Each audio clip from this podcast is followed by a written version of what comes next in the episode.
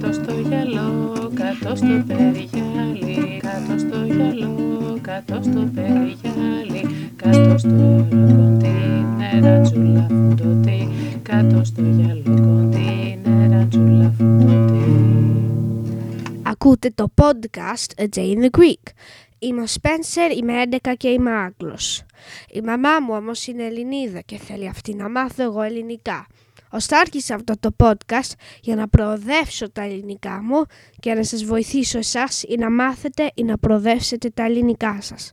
Ελπίζω πως θα σας αρέσει και θα σας φανεί χρήσιμο. Σήμερα είναι 27 Ιουνίου 2011. Το σημερινό επεισόδιο λέγεται ημέρα του σπορ. Την Τετάρτη είχαμε ημέρα του σπορ στο σχολείο. Πριν από μία εβδομάδα είχαμε τους προκριματικούς για την ημέρα των σπορ και εγώ προκρίθηκα για το sack race, το, εκ- τα 100 μέτρα, τα 400 μέτρα και την σκητελοδρομία.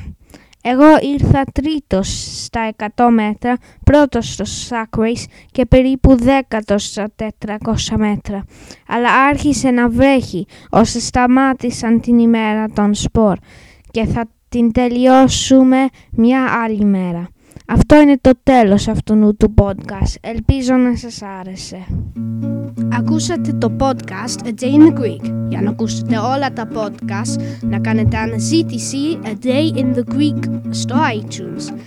Ή μπορείτε να πάτε στο adayinthegreek.podbean.com Εκεί μπορείτε να βρείτε συνδεσμούς για την αγγλική μετάφραση του podcast.